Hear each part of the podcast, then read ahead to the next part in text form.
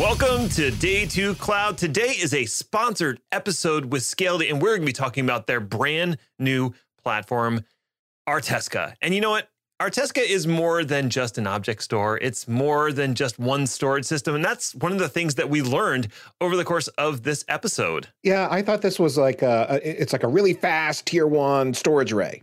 Nope, that is not what Artesca is all about. It can be that, but it is other things. It will integrate tightly into your Kubernetes environment. It can uh, be storage for public cloud. It can be a lot of things. Uh, in fact, I asked a question partway through. It's like it's kind of like a storage proxy, and I was kind of right and a little bit wrong in, in that. Anyway, you need to listen to the show to understand what Scality Artesca is all about for modern workloads. It fits into a lot of interesting scenarios. Yeah, and we got a lot of those scenarios from Brad King, who's the co-founder of Scality. He is on the podcast, as well as Nicolas Trangez. He's the principal architect from Scality, so he can talk to the whole architecture behind it. And we even get into some hardware, some actual physical hardware with Carol Bassett from HPE, because they have a partnership going there. So enjoy this episode with Scality. Scality crew, welcome to Day 2 Cloud. And for those who are not so familiar, maybe with Scality as an organization, can you tell me what is Scality historically known for? And Brad, I'm going to hand that one over to you first. So Scality is known for storage. We are a software company. We developed uh, the technology a little over 10 years ago. It's a distributed storage platform that does object storage, file system, and object storage, in fact, is a native platform. And we're known for scale. Uh, that's where the name comes from. Uh, we have uh, lots of multi petabyte platforms around the world. Uh, so we're known for, I would say, mission critical, uh, really massive storage platforms based on a truly software defined model. Well, you guys have a big announcement. You've uh, got a product that you've brought to market, Artesca. Can you summarize Artesca? What, what is this announcement all about? So, to go along with the idea that Scality does really massive systems, we've had quite a bit of interest over the years from, from our partners and from customers. Uh, can't we do a small Scality? Can't we do one server? Can't we do two servers? And the whole system was designed to be a fully distributed system, and it was very hard uh, to, to transform that model. So there, that's one of the things uh, that we really worked very hard on. We wanted a new technology uh, that would be fast, that would work with flash storage. We wanted a new technology that people could deploy very simply, something a little more shrink wrapped. And so uh, that pr- prompted Artesca. There's a lot of other things we could talk about, but maybe those are two of the key things. Being able to start small and simple, uh, being fast for flash storage, and then we we can talk about a lot of other things that Artesca brings to the table as well. So right. small uh, flash, as in that's that's my tier one. When I'm pulling my data off primarily, so I'm getting really quick response time and uh, and high throughput. Is, is, there certain applications, use cases that we're aiming Artesca at? AI and, and ML is certainly a growing uh, interest, but uh, we're seeing a lot of people having an interest in doing get put deletes uh, the really low latency. I think some people are replacing database blobs with the technology and working in containerized environments. It's very interesting to have an API that you can you can make things permanent uh, with a very fast uh, interface. So those are some of the things that are driving it, and the fact that that that flash storage is inexpensive enough today. People just get used to things being fast. Now, object storage wasn't historically what was considered fast but a lot of our customers are using it uh, as as fast storage, at least fast enough to be human interactive, and we consider that really key to be able to be human interactive. Along the way, there you said containers and AI or um, API sort of workloads. Does that mean? Did you just say Kubernetes? I, I, did not, as a matter of fact, but I could have. I could have said yeah. Kubernetes, but certainly Kubernetes is one of the big places where that's happening. Uh, you know, that's the the container Franca, whatever you call that, but it's the the container container model that everyone is adopting. And obviously, there's even a little more of an abstraction up from that, which is Lambda functions, which is just I just call things and they mm. they they do work. So I think we'll, we'll see more and more of that. But in any case, we're talking about things that tend to be much more ephemeral in nature and would like to have the whole world as an API. Right, right. Now, you did mention that this is an object storage platform. Uh, does that mean that there's not a file storage component to Artesca? So that is a difference with Scality um, Ring technology, which does have a native file system, and it represents actually about 50% of our business, really large file system deployments. Mm. But Artesca is purely object storage, and for all practical purposes, we're talking Amazon S3 protocol based object storage with all those characteristics, what people have become used to expecting from an object storage like that. Right. And When I think of object storage, I tend to think of big archives, just being able to throw a whole bunch of files somewhere or objects somewhere for retrieval later. Maybe it's a data warehouse, something like that. And I don't think of primary storage. I don't think of like super fast. Is that obviously the use case you're going for with Artesca is more along that primary storage route? How does that integrate with my understanding of object storage? What to say? I think the, the AI kinds of things. Some some of the people that we're working with, I think Splunk would be a very easy example.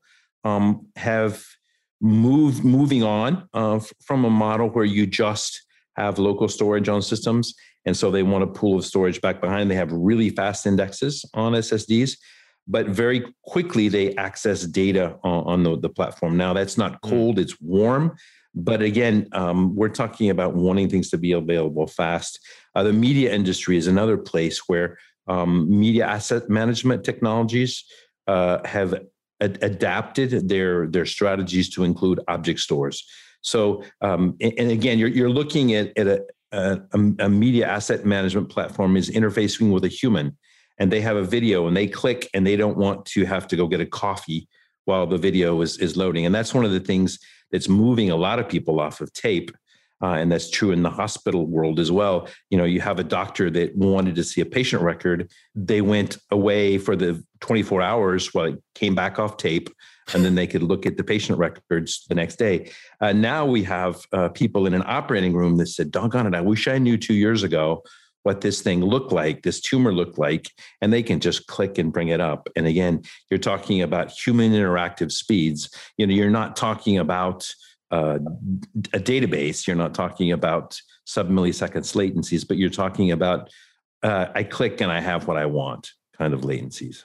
Brad, you've mentioned along the way here uh, flash storage. So when I purchase an Artesca solution, am I getting the storage or is this actually control plane and abstraction and I need to supply my own storage?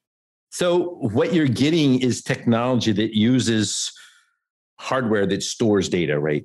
the, the in the end you end up with block devices of some kind, be they uh, hard spinning hard drives, um, QLC flash, um, NVMe flash, some kind of some kind of system that, that's storing data, right? And and and they that can be more or less abstracted. It can be bare metal. It can be somewhere in the middle but I oh. get something from Scality. I get something in a box that I mount in a rack and I power it on and it spins and goes whir, and then there's storage or no, we're, we're going to call out to our friends and partners like HPE are going to going to supply the hardware. So we we are just a software company. Okay, so the software that's being supplied is sort of the control plane, what's giving you that object store and being able to manage all the various components that make up Artesca. But that's going to be abstracted a little away from the hardware that underlies it. Though I guess for a really good performance storage system, you do need to, you know, have that hardware hooked nicely into the software. Is that something that you're working towards with your various hardware partners? Uh, absolutely, and I mean we we've worked for years with hardware partners on making sure that the hardware that's being developed, next generations of hardware, makes sense uh, for our platform. But the the industry has really come along in great ways that have helped us out. Um, faster Ethernet uh, is one of those ways. Um, faster faster backplanes. There's all kinds of things that, that you know we've just we just rise with the tide in general without investing a lot of money um, in, in, in new technologies. But we try to be as standard as we can. We're not using anything particularly exotic. But you know, NVMe Flash, I think, is one of those things that just came our way, uh, and and we're doing our best to take good advantage of it. Right. We just we just happen to have one of your partners on the podcast with us, uh, Carol. You're from HPE, correct? And uh, and you've formed this partnership with with Scality and specific, specifically around the Artesca platform. Can you explain what the connection is there and, and what you've done to sort of make Artesca run even better? Yeah, happy to talk about that. So we worked really closely with Scality through this entire development process. Um, really good collaboration where we were able to show them our hardware roadmap plans and put in requirements saying we see where the industry is going, we see what customers are choosing to buy, and helping them get this Artesca system prepared for uh, a new, whole new generation of platforms. For years, we've been selling object storage systems to customers who wanted the classic scale out, petabyte size um, object solution that's going to sit in a data center and we had storage optimized servers that helped lower the dollar per terabyte cost of a class of a scalable petabyte system. Um, this is new though. So I used to joke all the time that if you were buying object storage, just like those amusement parks, they have those signs that say you must be this tall to ride the roller coaster.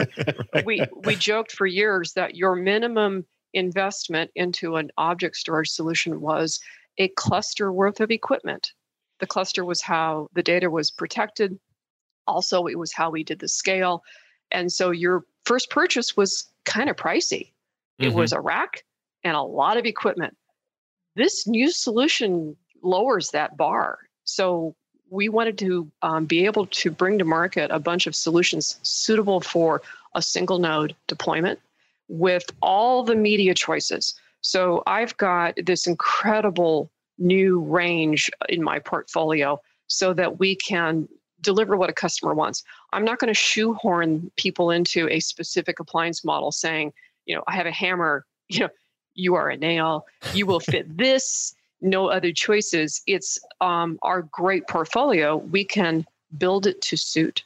So I now have the ability to give you object storage in 1U platforms, 2U and 4U, and your choice of NVMe, all solid state, or the classic hybrid models, which were hard disks and solid state for metadata. So uh, we've got it all now. Got it all. what what does the underlying hardware look like on the platform? Is it just a bunch of NVMe drives? Can I mix in something a little bit faster or a little bit slower in that? And when you're talking about multiple servers, what's the how are they interconnected together? Yeah, I mean, it is a distributed storage technology, right? So um, if you start with one server, uh, you obviously don't get a huge amount of of interconnect and whatnot. Um, it's all in the box, but um, the interconnection between the servers is just TCP uh, interconnection, and we're using really really classic um, connectivity. Um, we can s- store on spinning hard drives. We can store on NVMe.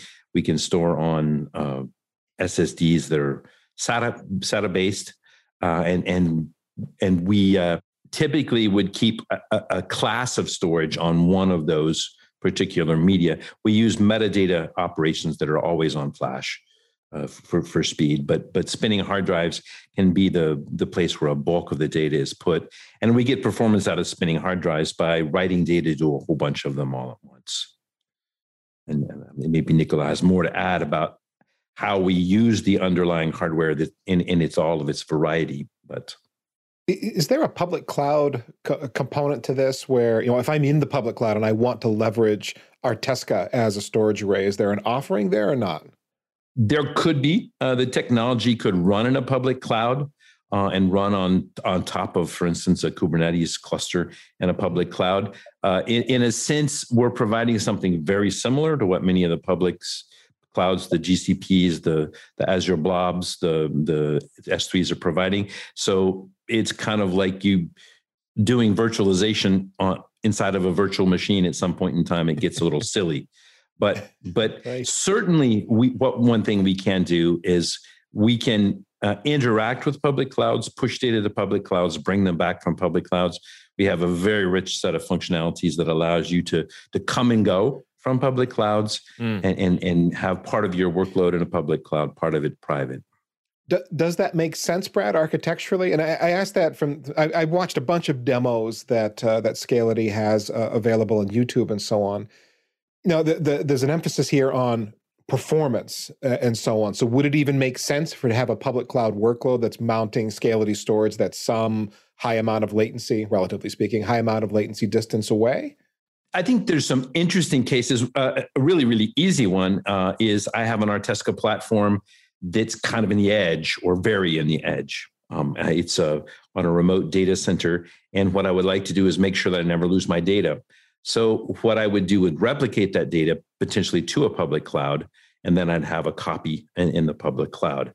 Uh, we have some customers doing some very interesting things where they didn't want to uh, have a second data center for, for a disaster.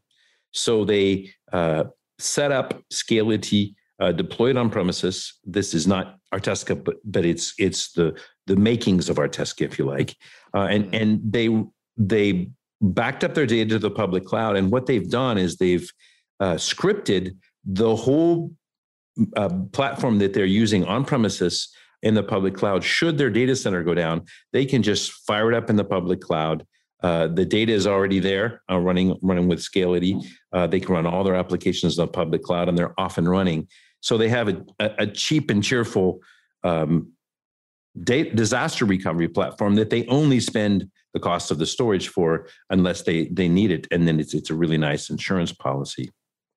Maybe one last example that I think uh, is pertinent, and I think we're going to see more of in the future, is imagine that I have a data set on my local platform.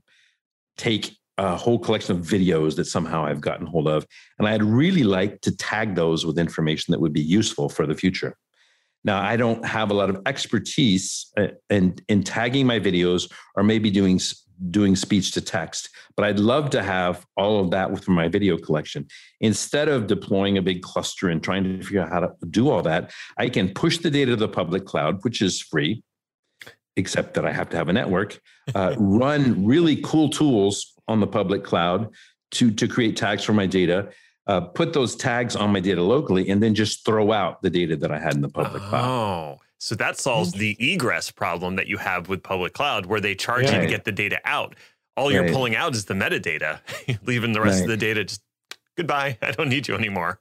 and we have a, a, customer doing a concept like this. They push videos to to to the three majors public clouds. They use their speech to text um, tools, uh, and and they compare the results of the three.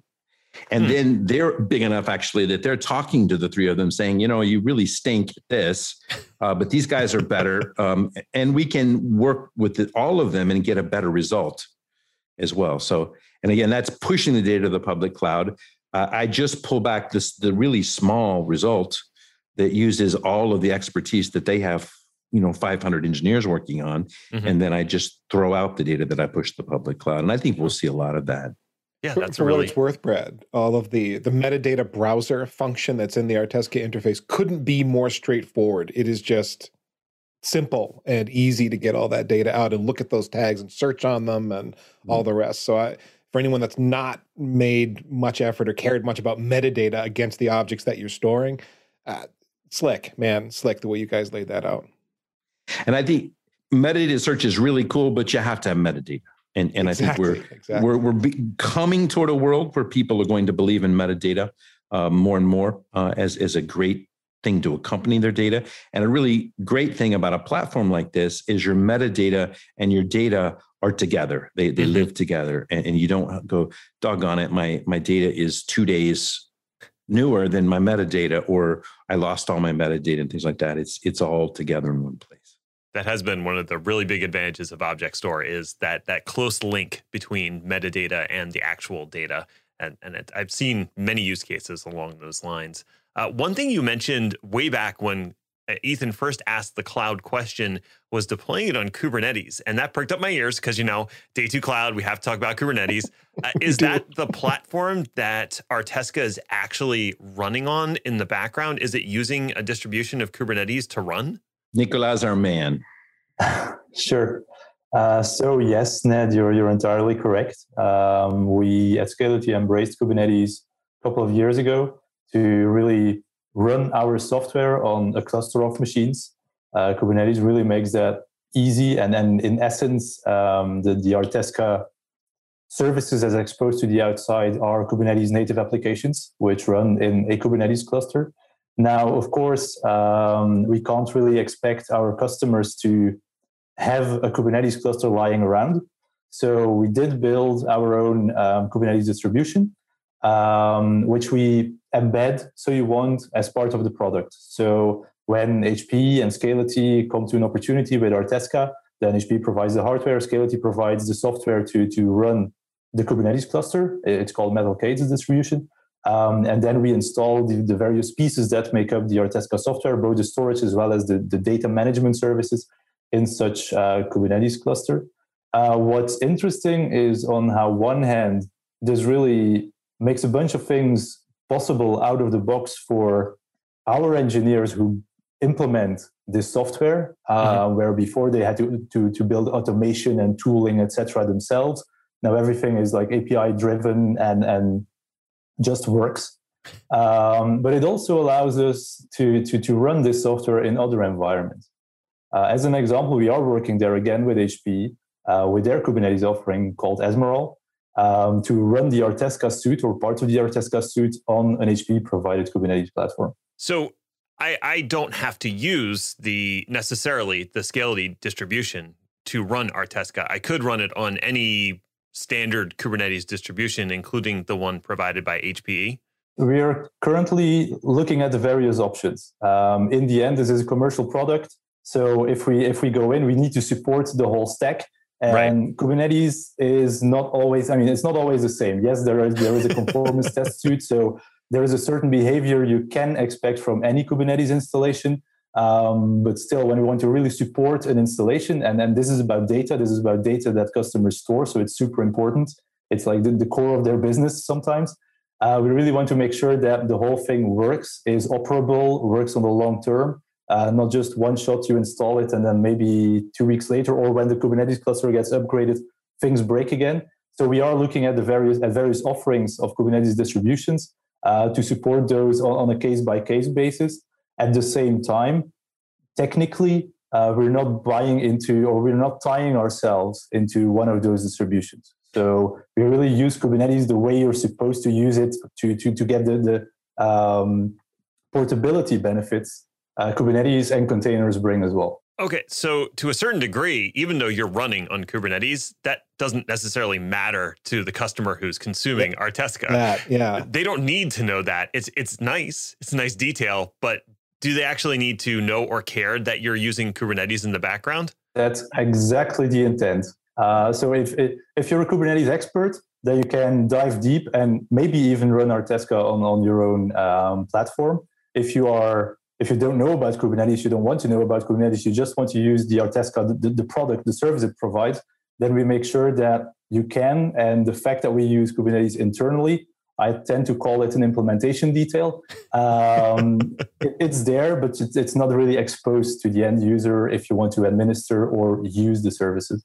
Okay, so maybe a little bit like um, maybe it's a little bit like uh, an Android device.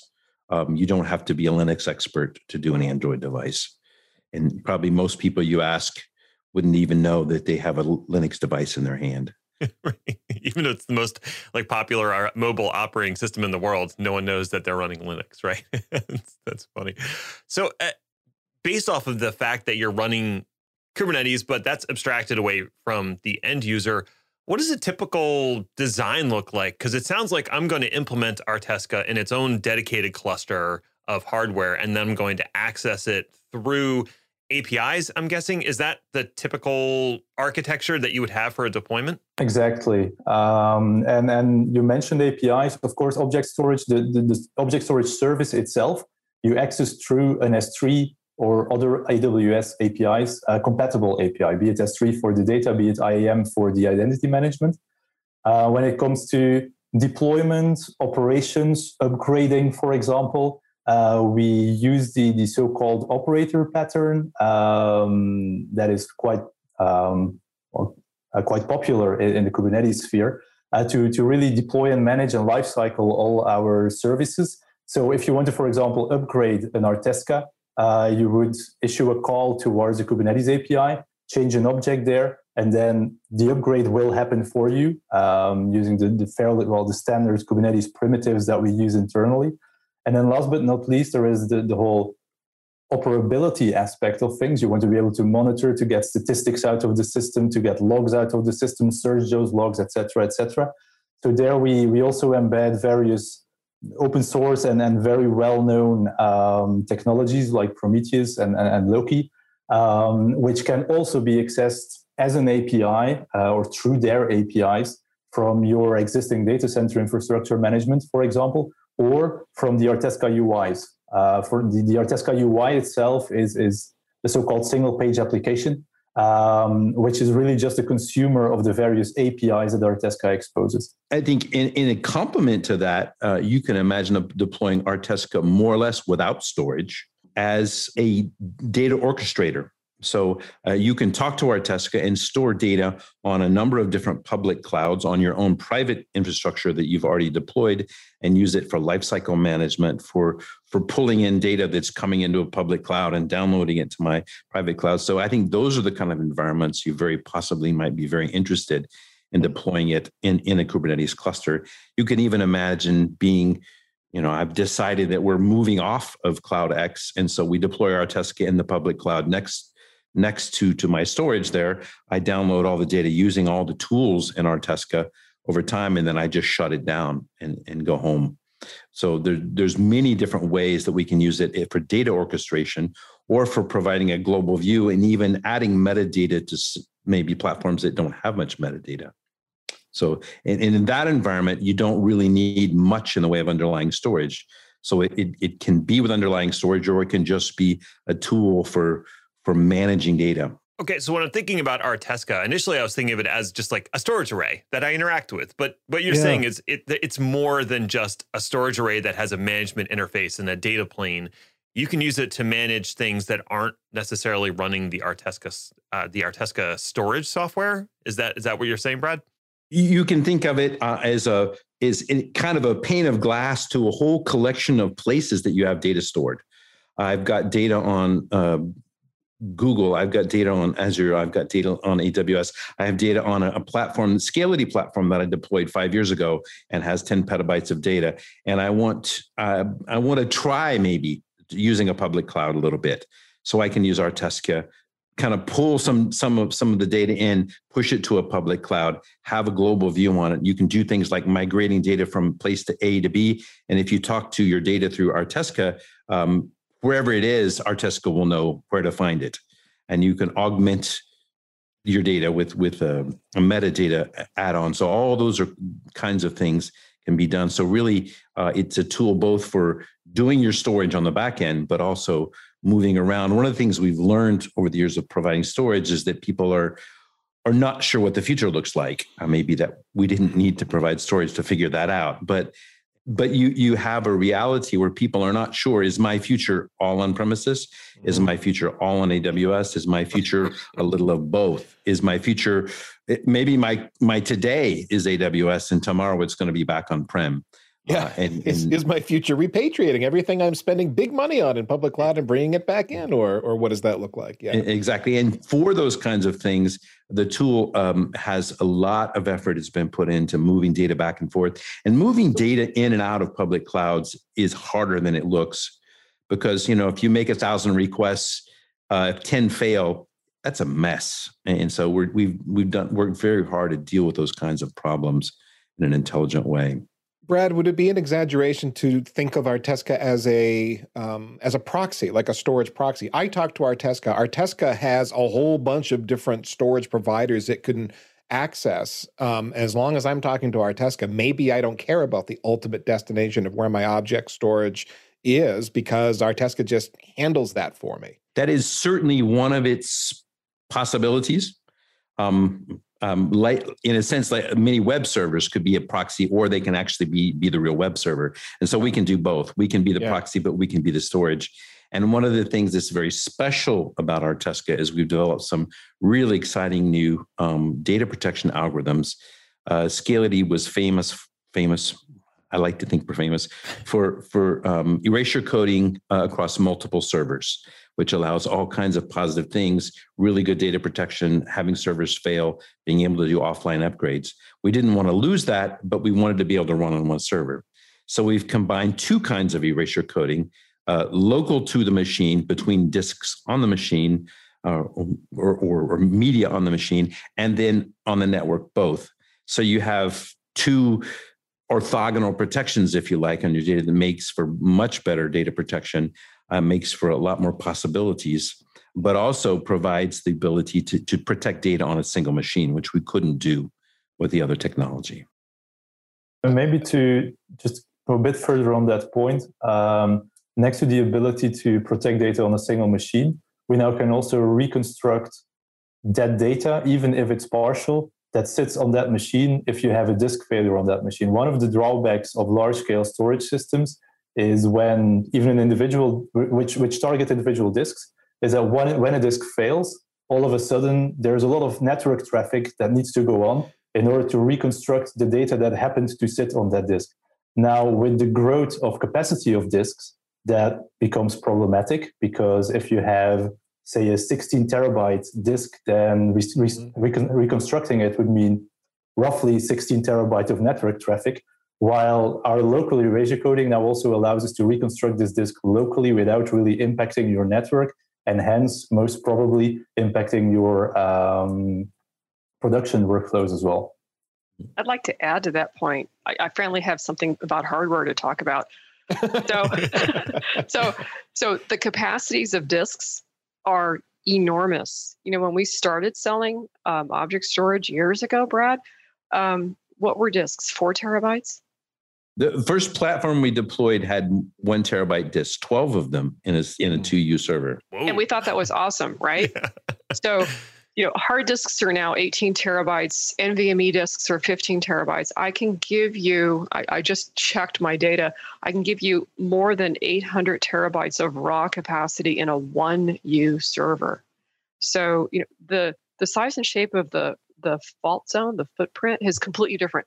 So everything Nicolas said about being able to do that um, that repair and correct connect, correction without having to go onto the network is super important, and it it is part of the story that helped deliver the the mm. possibility of a single node object storage solution that's not a toy you know mm-hmm. it's it's a real system and it has all the goodness and all the protection that you expect and i'm here to, to deliver you the platforms in the size and the shapes in, that you want when you're doing the erasure coding recalculation to fill in the gap on the failed disk, what, what, are we saying? That that's all happening on the node that has the failed disk, and so it can figure it all out in memory. This is what's supposed to go here, and then repopulate. You know, you pop in a fresh disk, it repopulates. So the idea is that we, we're not big believers in having a fresh disk that's just sitting there waiting for something to do. Yeah. Uh, so the idea is uh, if if uh, a media fails, uh, we will rebuild the data within the realm of possibility if there's enough space on the existing media. So you rebuild the data as long as you don't run out of space. And that's why we like to have customers keep their platforms not quite full, because the whole idea of a platform like this is you sleep at night when you you lose a disc nobody gets up. Um, you don't have the the 30 minute ultra premium support where the guy comes running in and replaces the flashing light discs on the server. Sometimes they do it at the end of the week when they're they're running low on, on spare capacity right? So that's right okay so i i, I get it now because you well as the network component here of the day two cloud uh, host constellation Ned and i it's just just two stars in this constellation but you said I don't have to reuse the network to repopulate 16 terabytes worth. So I was trying to put together how that works. I think that makes better sense now if you're redistributing uh, where I don't know if stripes is the right word, but effectively, you know, stripes uh, of data along multiple disks to uh, put that all back in because you can't just be doing it in memory on the fly forever. Um, that's yeah. that doesn't perform well. So you got to put it back down somewhere. But we're not putting it back on the disk that failed. We're just re-spreading it out across the mm-hmm. remaining disks that are in the infrastructure, and uh, then we get our performance back. At the, the the trade-off being, I've got to have that spare capacity in the array to be able to support that. And I'm assuming that's an array building thing. When you build the array, you're going to know at build time how much spare you want to have in to account for failures. Yeah. Yes, yes. I mean, I would say start with saying yes, but um, the reality is it's all pretty flexible. Yeah. You can add this to the system. It's not a static, you know, I wrote it once and it's all all set in stone. I can add more disks in the future. I can um, I can add different protection schemes in the future if I need to.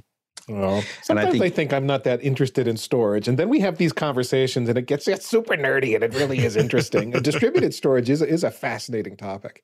But the really cool thing, I think, is that we didn't quit doing the network stuff, right? And and one of the great things that comes with a network component is being able to upgrade a, a physical machine while the system is running in production. Yeah. So you you take one of your machines offline if the data is on another machine um, as as well, either via erasure coding or by replication, your data is still available. So high availability eh, when you're in a multi-server environment becomes absolutely a reality. And if you run out of correction codes on your local machine, uh, you can go to the network and to complete the work that was mostly done locally. Mm. So you you know you have multiple ways of saving your hide in a sense. So let's map this architecture that we've been talking about and how data is distributed across the Artesca world to Kubernetes again. And I don't mean from an admin perspective. I mean, I have a Kubernetes cluster. I need to provide storage to uh, pods that are in, that are running on that cluster. Can I attach Artesca storage to that? Uh, and what does that look like? The interesting thing about object storage is that there is not really such thing as attaching it.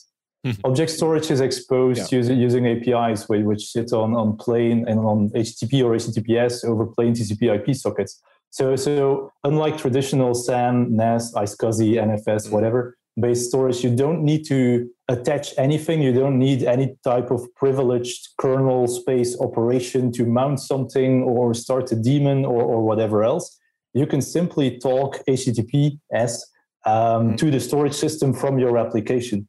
The tricky part lies in, of course, assuming there is network connectivity between the, the, the, front end of the storage system and where your Kubernetes cluster and its pods are running.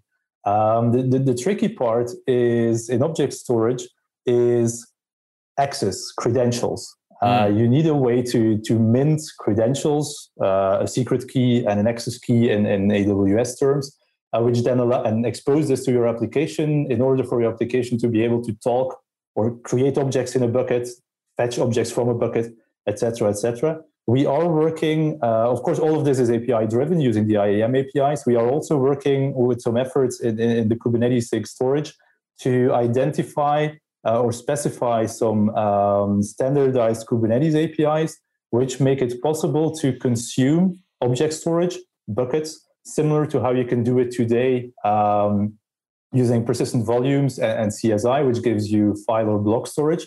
We're working with a bunch of vendors on an effort called COSI, the Container Ob- uh, Object Storage Interface, which is a way for you declaratively with your application to say, I want a bucket in the object storage system. Um, I want to get access credentials into that bucket in that object system, uh, object storage system. And when my pod starts, I want those credentials to be exposed to the application as environment variables, as a little fi- a virtual file, a logical file in, in the pod, whatever uh, is, is, is, being used. Uh, to really automate this whole flow with your application, CI CD system, or whatever you may be using. But of course, all of this is not strictly required. Uh, today, if you have an Artesca running next to your Kubernetes cluster, you can create a bucket using the standard S3 call. You can mint a secret using the IAM calls. You put those in Kubernetes in a secret object. You expose the secret object as uh, a volume mount to your pod. Your pod, your application container, or the stuff running in your container reads the secret access key. Secret key uh, knows the endpoints to talk to and can perform S3 operations to the storage system.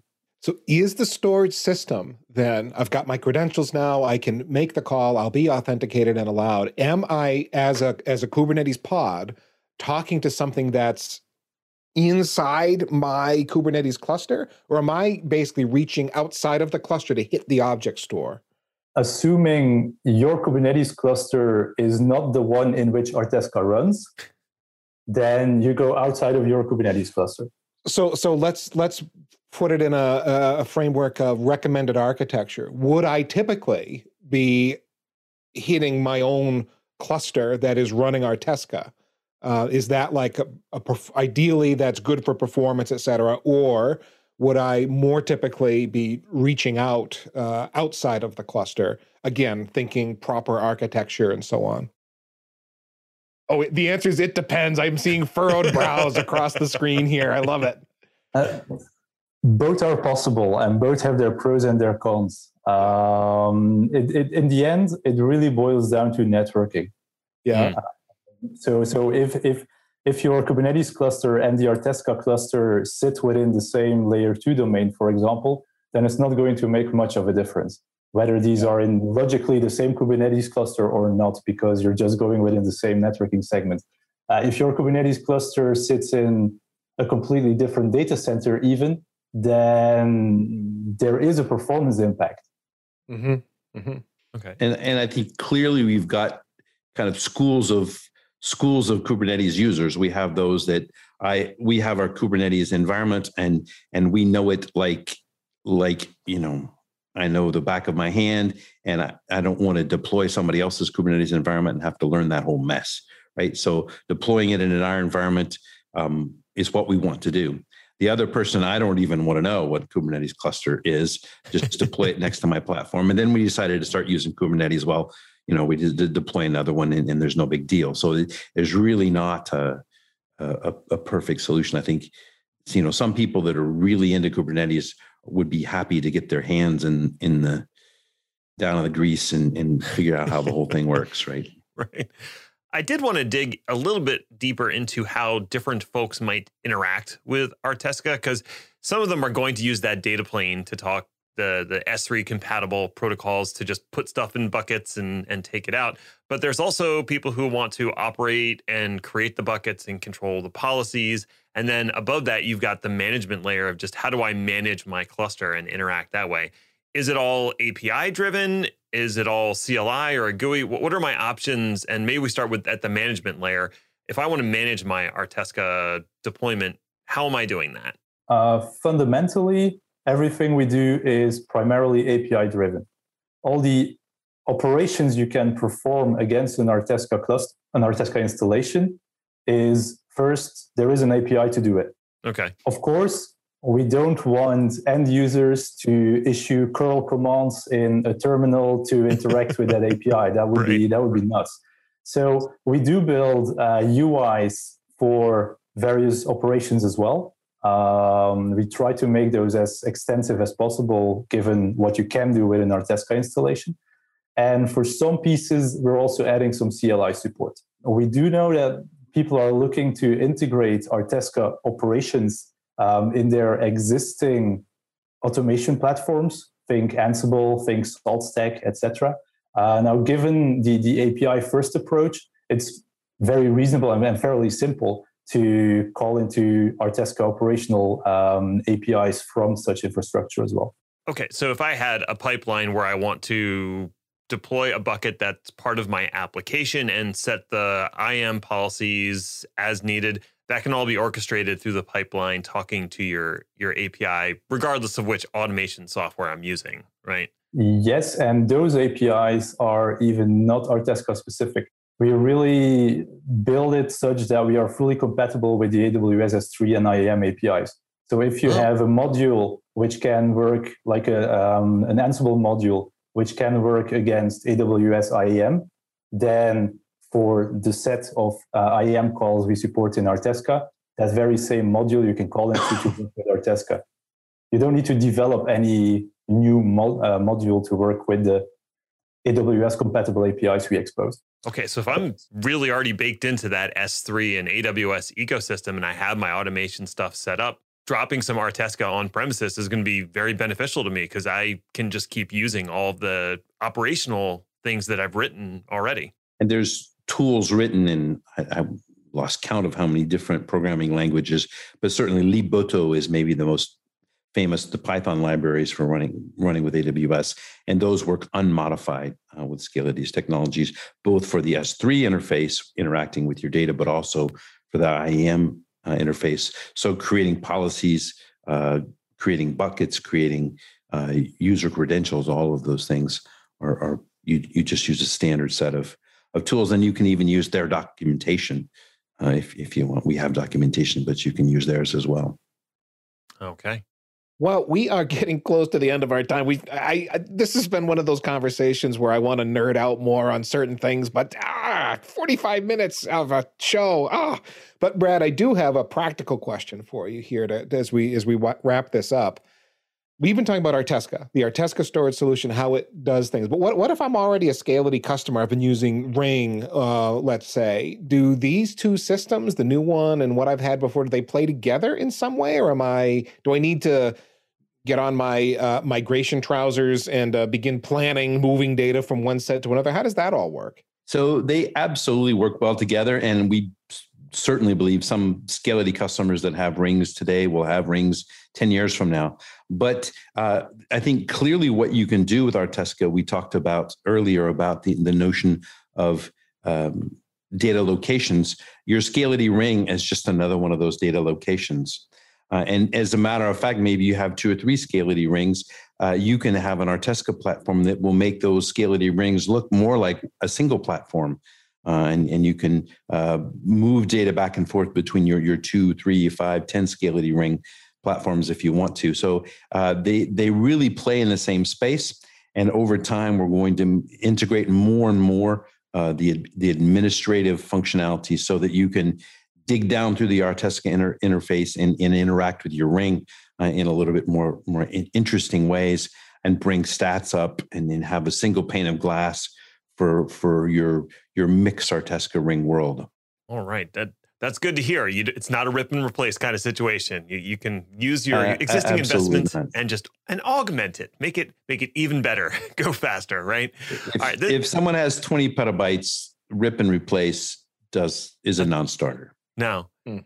But I think you made an interesting point, and, and as we move to wrap up, uh, one of the things that really jumped out to me is this is an object storage solution for everybody else. You, you don't have to start at 20 petabytes or 100 petabytes. You could start at a smaller size. If you need object storage, this is a solution that is useful not just for the mega enterprises out there, but also the, the, the SMBs as well. Is that a correct statement, do you think, Brad? Uh, absolutely. And as a matter of fact, if you want to use it uh, without support, up to 50 terabytes is completely free. So, oh my goodness. Well, 50 terabytes. That's I guess I could store a lot on 50 terabytes. it's kind of ridiculous when I think about it. Yeah, we will include links. Uh, we've got one for the main product page and also two Gorilla guides, which I, I know the folks who write the Gorilla guides and they do a great job. So those are definitely good reads for people to get into. Uh, Brad, Nicolas, Carol, thank you so much for joining us today on Day Two Cloud. And hey, listeners out there, virtual high fives to you for tuning in. If you got suggestions for future shows, we would love to hear them. You can hit either of us up on Twitter at Day 2 Cloud Show, or you can fill out the form on my fancy website, nedinthecloud.com. Did you know that Packet Pushers has a weekly newsletter? It's called Human Infrastructure Magazine, and it's loaded with the best stuff we have found on the internet, plus our own feature articles and commentary. It's free and it doesn't suck. So you can get the next issue via packetpushers.net slash newsletter. Until next time, just remember, cloud is what happens while IT is making